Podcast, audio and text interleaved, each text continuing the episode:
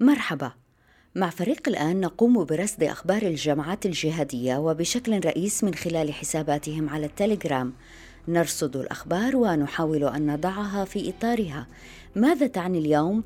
كيف ترتبط؟ بما كان أمس؟ وكيف ستؤثر في أحداث الغد؟ أنا نهاد الجريري أهلا بكم. مرصد الجهادية بودكاست على راديو الآن.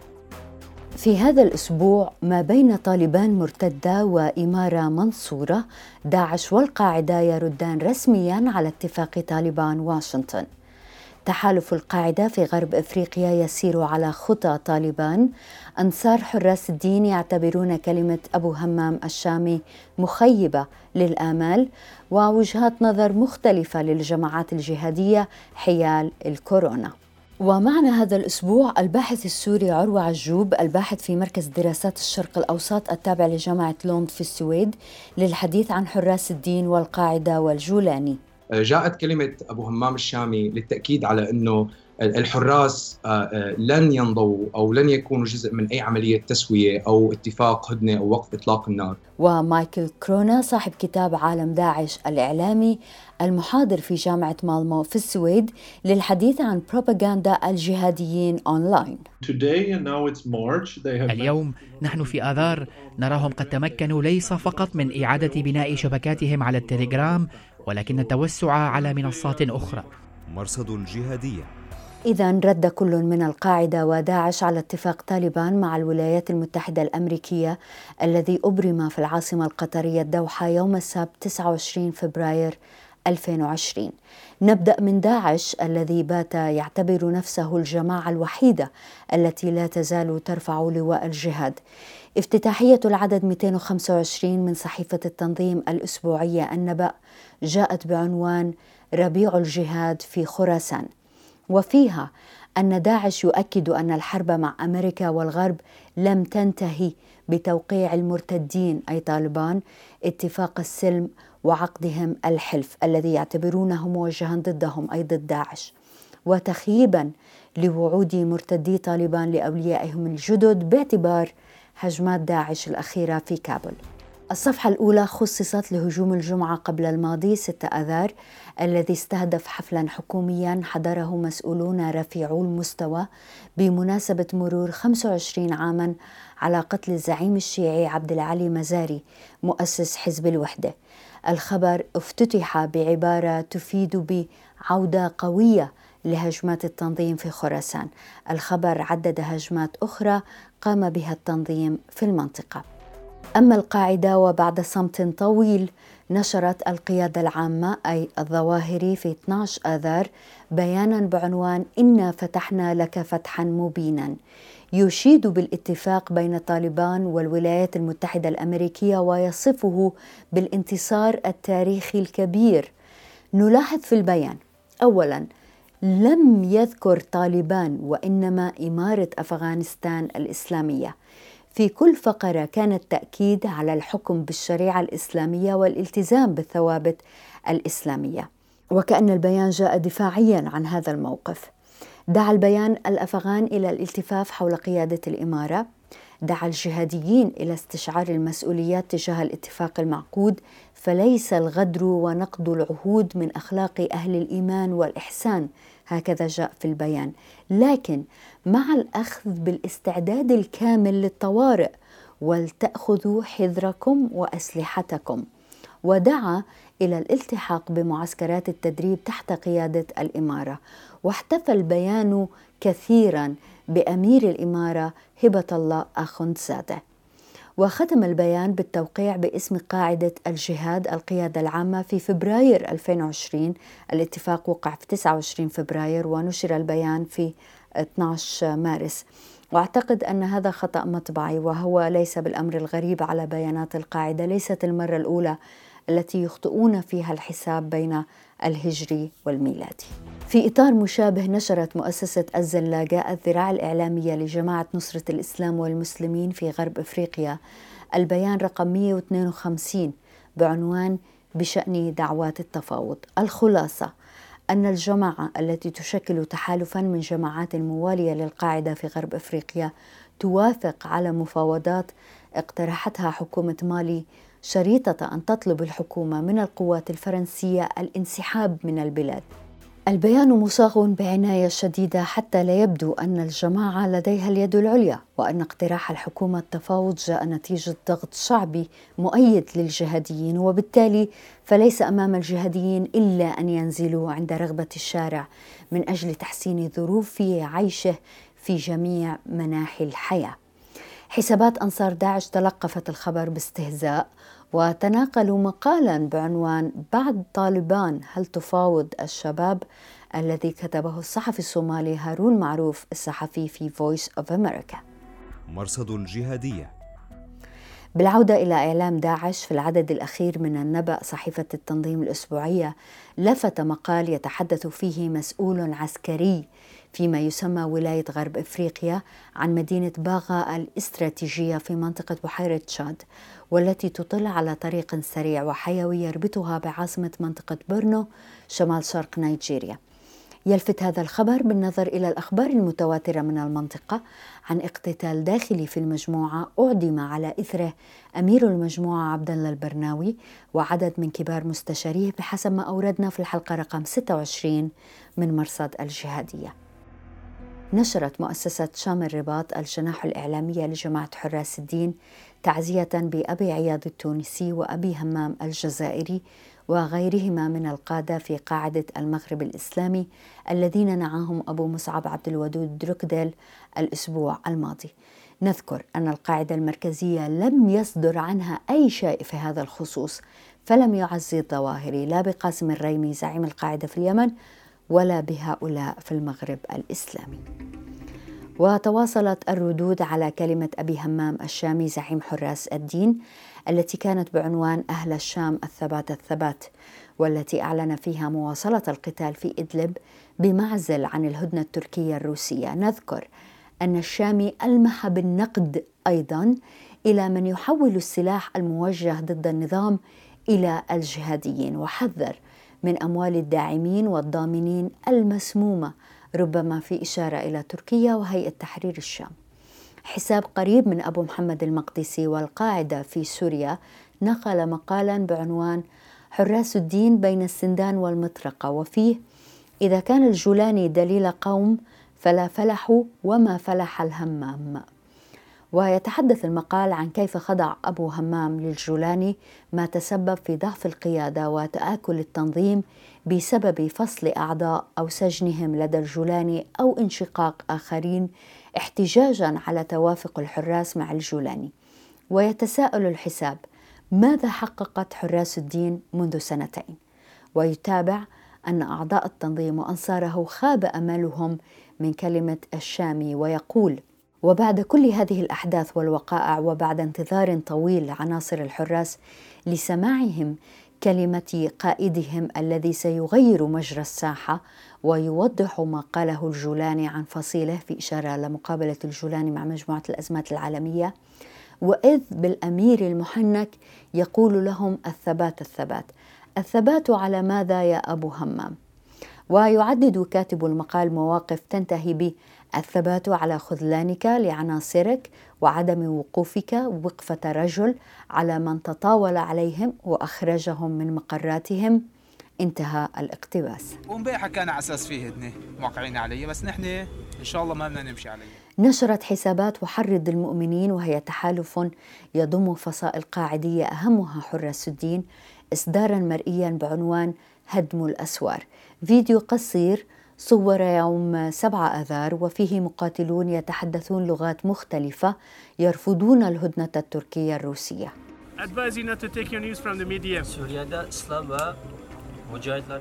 وفي آخر الفيديو دعوة إلى التبرع. مرصد الجهادية بودكاست على راديو الآن. فماذا نفهم من كلمة أبي همام الشامي الأخيرة؟ تابع هذه الكلمة بالتحليل الباحث السوري عروة عجوب الباحث في مركز دراسات الشرق الأوسط التابع لجامعة لوند في السويد. شكرا جزيلا عروة لوجودك معنا. شكرا على الاستضافة شو أكثر شيء لفت انتباهك بالكلمة؟ أم حقيقة آه، الكلمة بتدل على الفروقات الواسعة اللي موجودة بين حراس الدين والفصائل الأخرى وتحديدا هيئة تحرير الشام. والملفت للنظر هو التأكيد على استراتيجية هيئة تحرير الشام آه، هيئة حراس الدين عفوا آه، بمعنى من المعاني يعني أبو همام الشامي انتقد الاتفاق الروسي التركي وبنفس الوقت أكد على استمرار الحراس في موقفهم الذي يتضمن استمرار العمليات العسكرية ضد قوات النظام والروس. أحد أهم الفروقات بين بيان الهيئة وبيان الحراس إنه الأخير كان جهادي النفس إذا بدك يتخلله آيات قرآنية وأحاديث بالإضافة إلى استخدام مصطلحات تنتمي إلى فضاء الجهاديه العالمية وتحديدا القاعدة مثل حرب المستضعفين، الانغماس، الغارات، الحرب الاهليه بين جنود الله وجنود الكفر. وحقيقة هذا الحكي جدا مهم لأنه أه، كلمة الشامي لما ركزت على مفهوم حرب المستضعفين وهو مفهوم ديني أو لاهوتي إذا بدك وتم التأصيل له دينيا بمعنى تحت اسم حرب النكاية. أم أم هذا المفهوم هو يعني حرب النكاية هي حرب العصابات. هو مفهوم عسكري مثل ما قلت وتأصل له دينيا.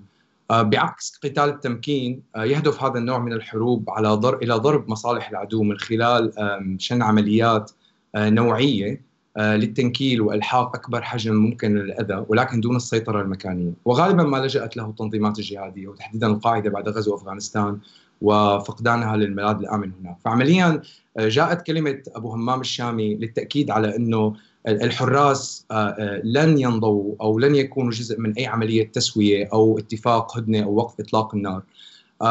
يعني ما أراد الشامي قوله إنه حرب المستضعفين هي حرب عصابات لأن المستضعفين لا يملكون القوة الكافية لشن حرب مباشرة على الانظمه.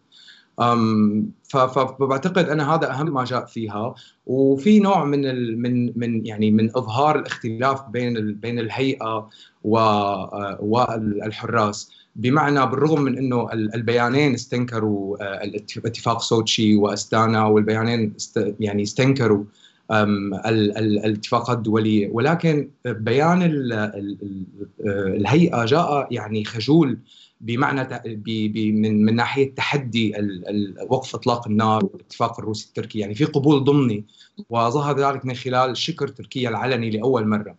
أما أبو همام فكان واضح أكثر يعني الش... أبو همام الشامي كان واضح أكثر إنه هذا التحدي لن يكون آه، لن لن نتخذ هذا. هذا الاتفاق كجزء من من من طريقة قتالنا بل سيكون بل سنرد بالطريقة مثل ما يعني قلت اللي هي حرب القاعدة حرب المستضعفين الكلمة كان المفروض تطلع قبل أربعة أيام من موعدها فتأخرت إذا بنقرأها بمعزل عن بيان عن بيان هيئة تحرير الشام اللي طلع بشكل عجيب جدا في نفس الوقت تقريبا وكان في رفض للهدنة. بنحس إنه بياخذ خط مختلف عن الهيئة إذا قرأناه بمعزل عن البيان. لأي درجة بتشعر إنه الحراس بينسلخوا عن الهيئة من ناحية عملياتية وليس إيديولوجية؟ امم تمام. هلأ بال... بال... لنقدر نوضح أكثر الموضوع لازم نفهم العلاقة بين الحراس وال... والهيئة.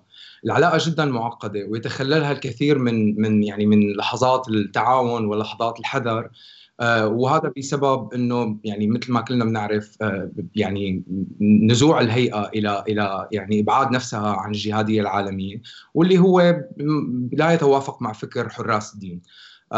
حراس الدين بدنا ما ننسى إنه هو الفصيل تشكل أصلا كرده فعل على على آه، يعني على نزوع الهيئة إلى إلى إلى يعني إلى التحول إلى تيار آه، محلي بدلا من أن يكون تيار جهادي عالمي.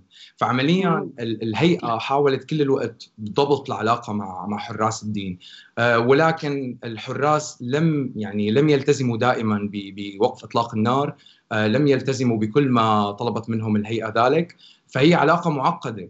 يعني الجولاني بلقائه الأخير مع مجموعة الأزمات أكد على إنه إنه هو نعم. ضبط شعور يعني ضبط فضاء الحركة بالنسبة ل الحراس وبالنسبة للحزب التركستاني ولكن هذا الكلام يعني غير دقيق 100% على الصعيد الأيديولوجي الحراس تابعين للقاعدة على الرغم من عدم وجود بيعة علنية ولكن معظم الباحثين يؤكدون على وجود بيعة سرية مثل تشبه بيعات القاعدة السابقة فعمليا الحراس بشكل دائم ومستمر يعني ابدوا بأنه نحن مختلفين عن عن هيئة تحرير الشام ولكن واقع الحال يفرض على الحراس التعاون مع الهيئة بسبب ضعف الإمكانيات. وحتى لاحظنا أبو همام الشامي بشكل واضح يعني مثل ما بيقولوا يعني عرى الوضع المادي بالنسبة للحراس وقال إنه الحراس بوضع مادي سيء بوضع استراتيجي لا يحسدون عليه.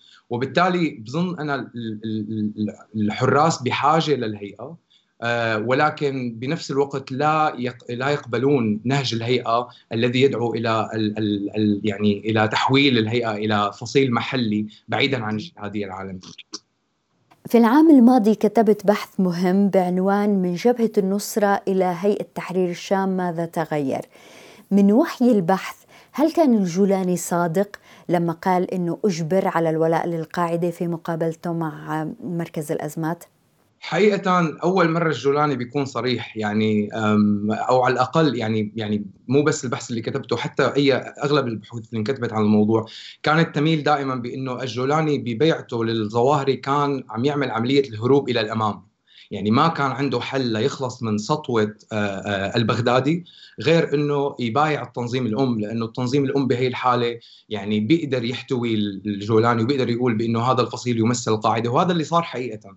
ولكن الجولاني لم يقل ذلك في حين يعني في حينها بالعكس أكد على إنه يعني ما المشكلة بإنه تكون هناك بيعة للقاعدة؟ يعني القاعدة هي المظلة الام إذا إذا صح التعبير لجميع الفصائل. وبالتالي وحتى في مقابلته مع مع أحمد منصور على الجزيرة على قناة الجزيرة أكد بإنه هو بايع البغدادي عندما علم لم يبايع البغدادي إلا عندما علم بأن للبغدادي بيعة اساسيه للظواهري. وبالتالي لا يوجد مشكلة في حال وجود بيعة للظواهري أو للبغدادي، المهم أن تكون هناك بيعة للقاعدة الأم. يعني بدعى بأنه البيعة غير غير موضوع غير غير إشكالي، ولكن يعني مثل ما شفنا بي بي أو مثل ما كتبت حتى بهذا البحث بأنه الجولاني بلحظة آه، يعني لما شعر بالضعف بايع بايع للتخلص من سطوة البغدادي بايع الظواهري. وفي عام 2016 عندما شكل هيئة جبهة فتح الشام آه، بدأ بالتخلص من التيار القاعدي وبدأ ب يعني ابعاد نفسه عن القاعدة وتتوج ذلك في عام 2017 عندما أعلن هيئة تحرير الشام. ومن بعدها بسنة تقريبا انشق حراس الدين آه، انشقوا يعني قادة حراس الدين وشكلوا حراس الدين. فعمليا الجولاني أنا برأيي كان بأصدق لحظاته مع مع مجموعة الأزمات. وفعلا ينوي إلى تحويل آه، هيئة تحرير الشام إلى فصيل محلي. وبدنا ما ننسى يعني بأحد اللحظات وهذا كان واضح جدا بالعلاقة مع تركيا على الأقل. يعني رغم إنه تركيا صنفت الهيئة على أنها فصيل آه، إرهابي ولكن الهيئة تعاونت مع تركيا. ب يعني لما دخل الجيش التركي لتركيب ال 12 آه، نقطة مراقبة بين بين إدلب نقاط النظام ونقاط المعارضة في في سوريا فكان فكانت مرافقة يعني القوات التركية رافقتها هيئة تحرير الشام. فعمليا بظن أنا الجولاني كان براغماتي جدا بتغيره من من من فصيل تابع لداعش ثم تابع للقاعدة ومن ثم المحاولة آه، يعني إظهار نفسه على إنه فصيل محلي. بس بنتذكر عروة أنه لما قتل البغدادي وطلع بروفايله بصحيفة النبأ كان في فقرة كتير مهمة وهي أنه البغدادي هو اللي مول الجولاني وهو اللي أرسله لسوريا. وفي ظل هالبراغماتية اللي بيتمتع فيها الجولاني لأي درجة الرجل عنده مصداقية يميل حيث تميل الرياح. ولا شو رأيك عروة؟ لا طبعا طبعا بوافقني هذا أكيد حكيك مزبوط يعني الجولاني بمراحل التغير. كمان هو التغير لم يكن على صعيد الخطاب فقط. يعني إذا بدنا بدنا نشوف التغير هو كان تغير على صعيد الأرض فعمليا لما كان عم يتخلص من التيار القاعدي والمتشدد داخل داخل الهيئة كان عم يخلص من أعداء آه، محتملين لأي تغير للهيئه من فصيل قاعدي إلى فصيل محلي، فعمليا كان التغير ليس على على صعيد الخطاب فقط بل على صعيد يعني على صعيد الأرض.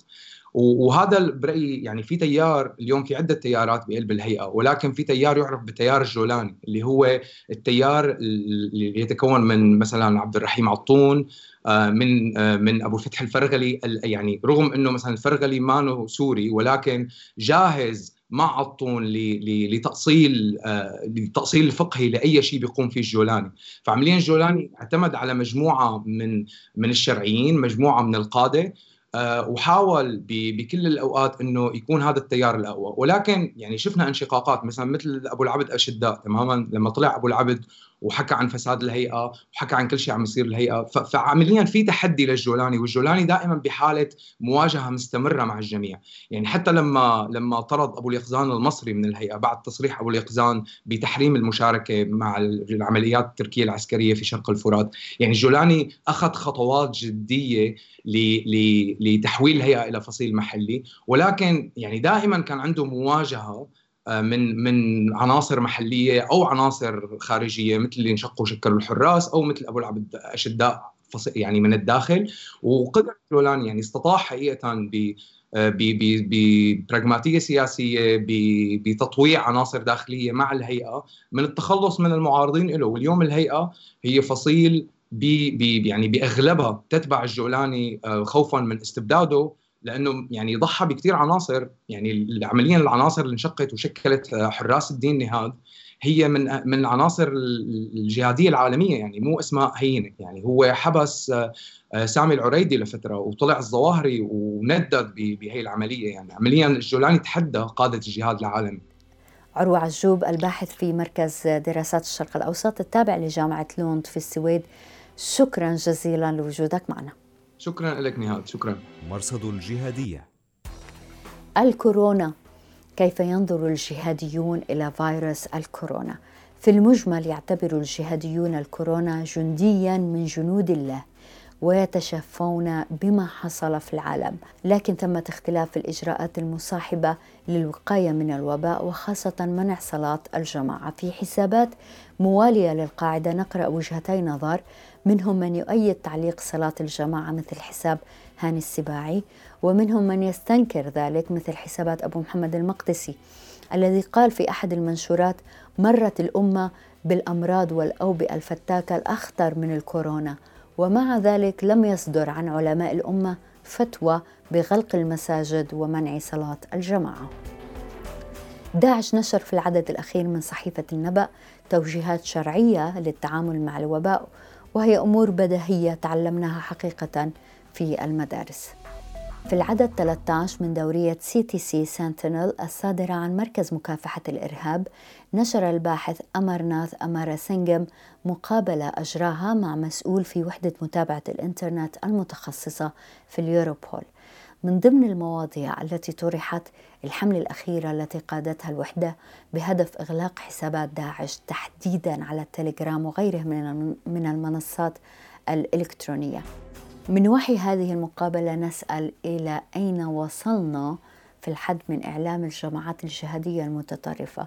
لا أفضل للإجابة عن هذا من مايكل كرونا صاحب كتاب عالم داعش الإعلامي The Media World of ISIS والأستاذ المحاضر في جامعة مالمو في السويد.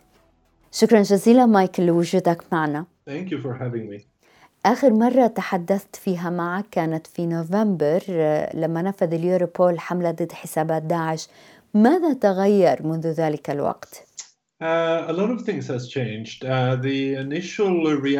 تغيرت أشياء كثيرة في البداية أغلقت حسابات داعش خاصة على التليجرام وبعد ثلاثة أو أربعة أيام ظلوا هادئين ولكن سرعان ما بدأوا بإعادة بناء حساباتهم. اليوم نحن في آذار نراهم قد تمكنوا ليس فقط من إعادة بناء شبكاتهم على التليجرام ولكن التوسع على منصات أخرى. أقوم حاليا بمتابعة حساباتهم على 15 منصة مختلفة. نصفها رسمي ونصفها الآخر تابع لأنصار لهم وهم في ازدياد. لهذا ونتيجة لحملة اليوروبول للأسف تمكنت داعش من إعادة التجمع وضخ طاقة جديدة في الفضاء الافتراضي والتوسع فيه. في مقابلة أجراها موقع ال Combating Terrorism Center مع مسؤول في اليوروبول قال فيها أنه يوجد انحسار شديد في المحتوى الذي تطرحه القنوات الرسمية الإرهابية. هل بتتفق مع هالكلام؟ there was an initial uh, decline in, in في البداية شاهدنا انحسارا في المحتوى الرسمي.